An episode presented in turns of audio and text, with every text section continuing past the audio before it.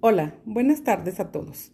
Les doy la bienvenida a mi podcast llamado La Familia, en el cual hoy abordaremos el tema de el papel de la familia en la formación de los roles de género en el nuevo milenio. Yo creo que este es un tema muy interesante.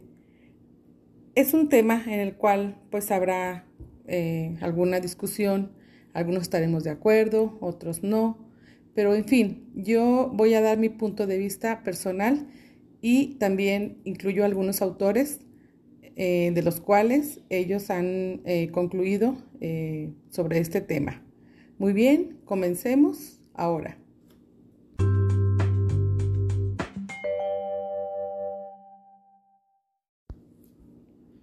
Bien, pues para comenzar este tema, nos planteamos un objetivo principal, que es cómo han evolucionado los patrones conductuales sobre los roles de género hasta nuestros tiempos.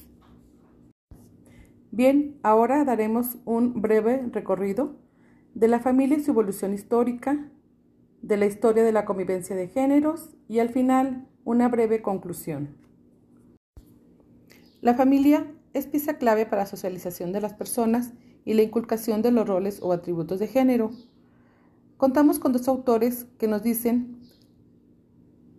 que la familia son, por ejemplo, Manchan nos dice que son sistemas socioculturales abiertos que enfrentan constantemente requerimientos de cambio, y Aguilus nos dice que son etapas que provocan cambios que requieren ajustes en las reglas y reorganización en los roles del sistema familiar, caracterizándose el paso de una etapa a otra por un periodo de inestabilidad y crisis. Ahora hablemos de la teoría general de los sistemas.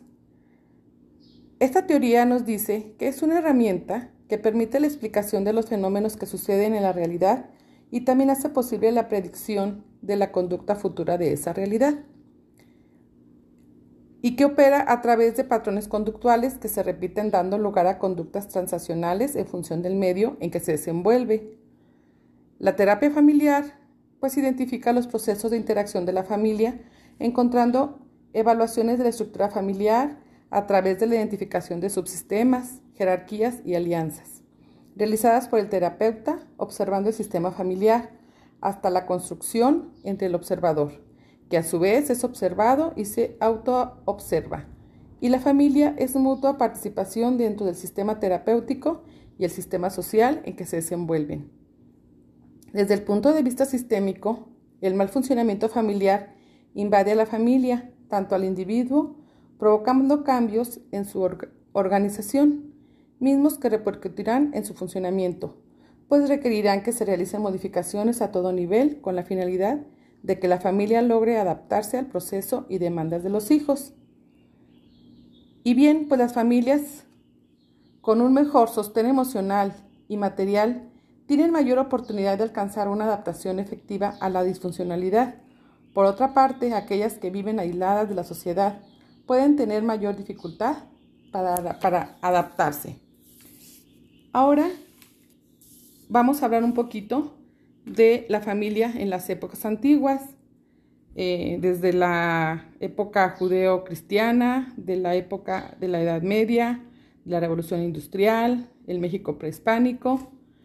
Estas son algunas épocas en las cuales pues, las familias vienen evolucionando poco a poco, y vemos que el funcionamiento de las familias mexicanas, ahora en día, por ejemplo, las familias y sociedades patriarcales, nos dice que las mujeres quedaban relegadas a los papeles tradicionales de esposa y madre, cuyo valor y protección dependían de los hombres desde la perspectiva de género.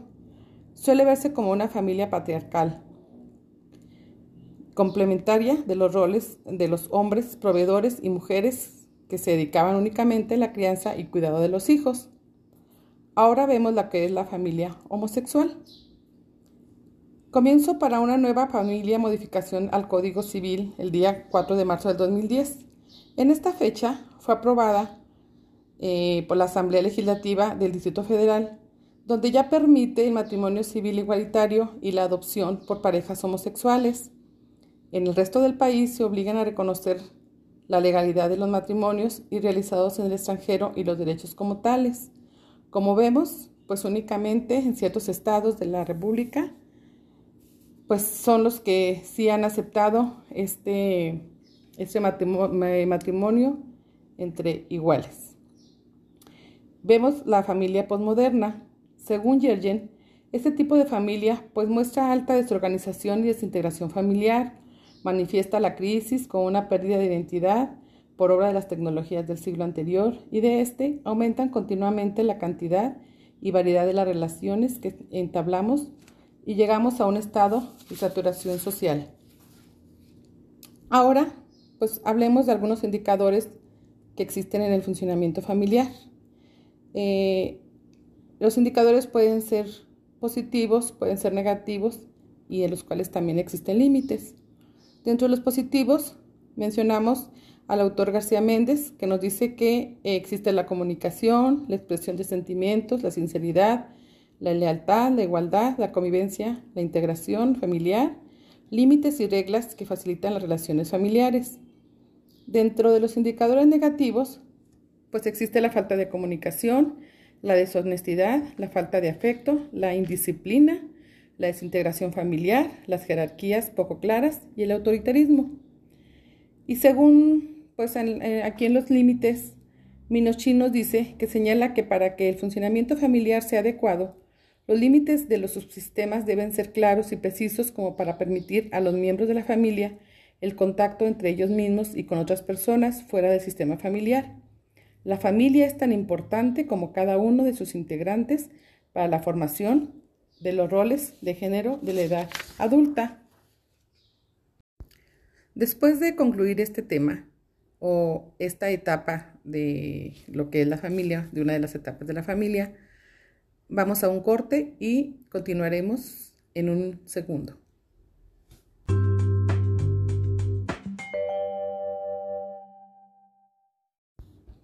Gracias por la espera, amigos.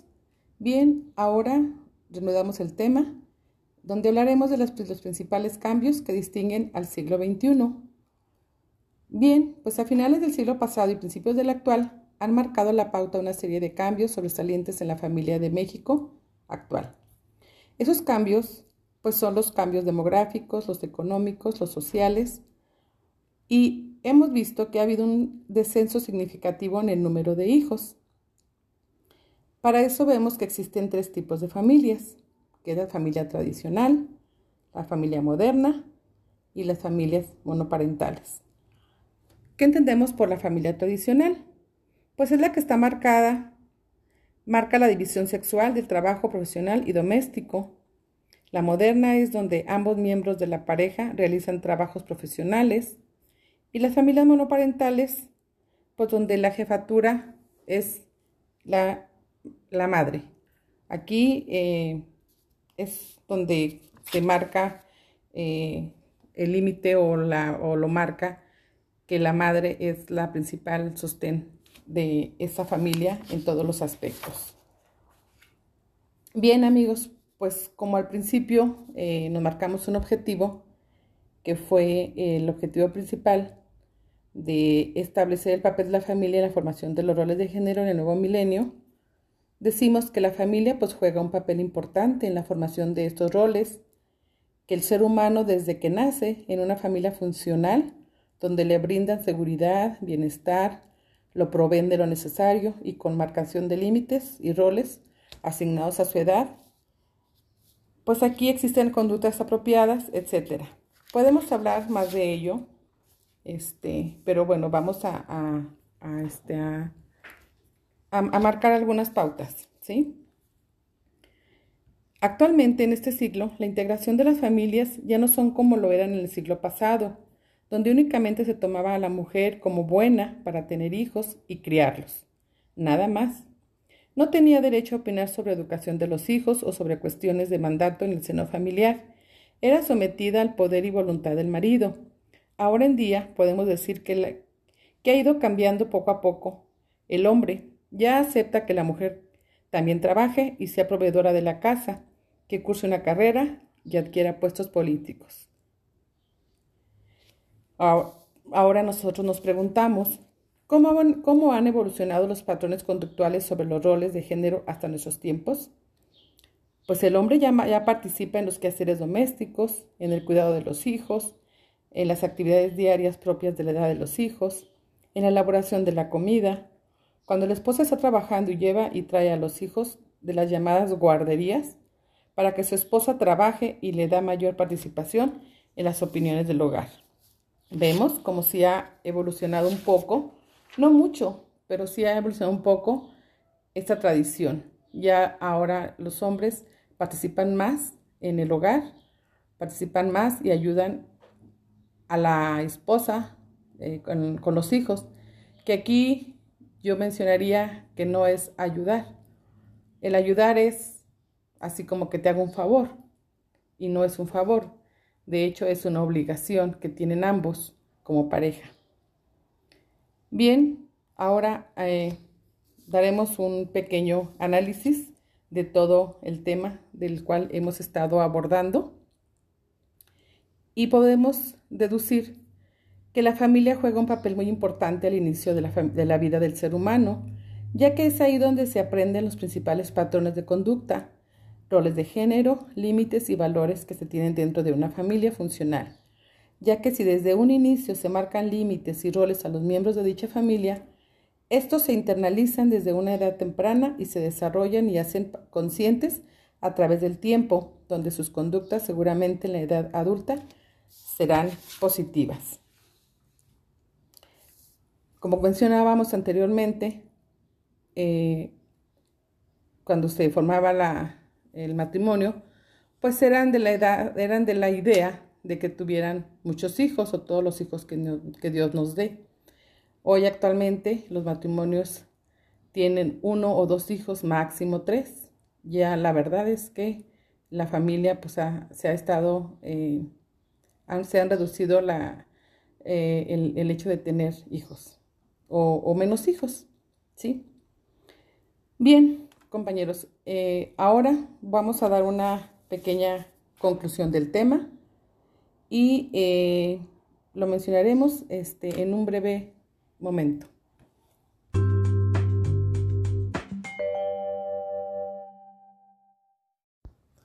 Gracias por espera, compañeros. Y bien, pues ahora hablaremos o daremos a conocer algún aprendizaje personal que tenemos o que me dio al momento de hacer esta investigación. Pues como aprendizaje personal me llevo que en nuestras familias mexicanas aún todavía falta mucho por hacer. No estamos del todo bien, aún quedan brechas culturales que poco a poco se irán integrando a esos nuevos modelos de familias. De no ser así, cada vez la mujer demanda una mayor independencia, donde de alguna manera no está dispuesta al sometimiento del hombre y donde puede decidir si acepta o no la maternidad. Y de aceptarla, elige el momento apropiado y si será o no la única encargada en la crianza de los hijos, debido a la gran oportunidad que tiene hoy en día de trabajar y de prepararse. Como una gran satisfacción personal, al momento de hacer esta investigación, me quedo o me llevo el que he podido saber y darme cuenta que pues el psicólogo o el terapeuta tiene una oportunidad muy amplia de ejercer una maravillosa carrera en los ámbitos familiares, personales o empresariales. Y de esta manera, pues le brinda una mejor atención a las familias para mejorar su ámbito familiar, donde se juega y se paga un precio alto por no saber el mal que le hacemos a nuestros hijos cuando no asignamos roles, cuando no marcamos límites o cuando educamos solo por educar, sin saber que ese niño se está preparando para una vida adulta. Se le educa de acuerdo a nuestras concepciones culturales arraigadas o poco aceptables o a los tabús que nos vienen persiguiendo desde nuestros antecesores. Bien, compañeros, hasta aquí concluimos el tema.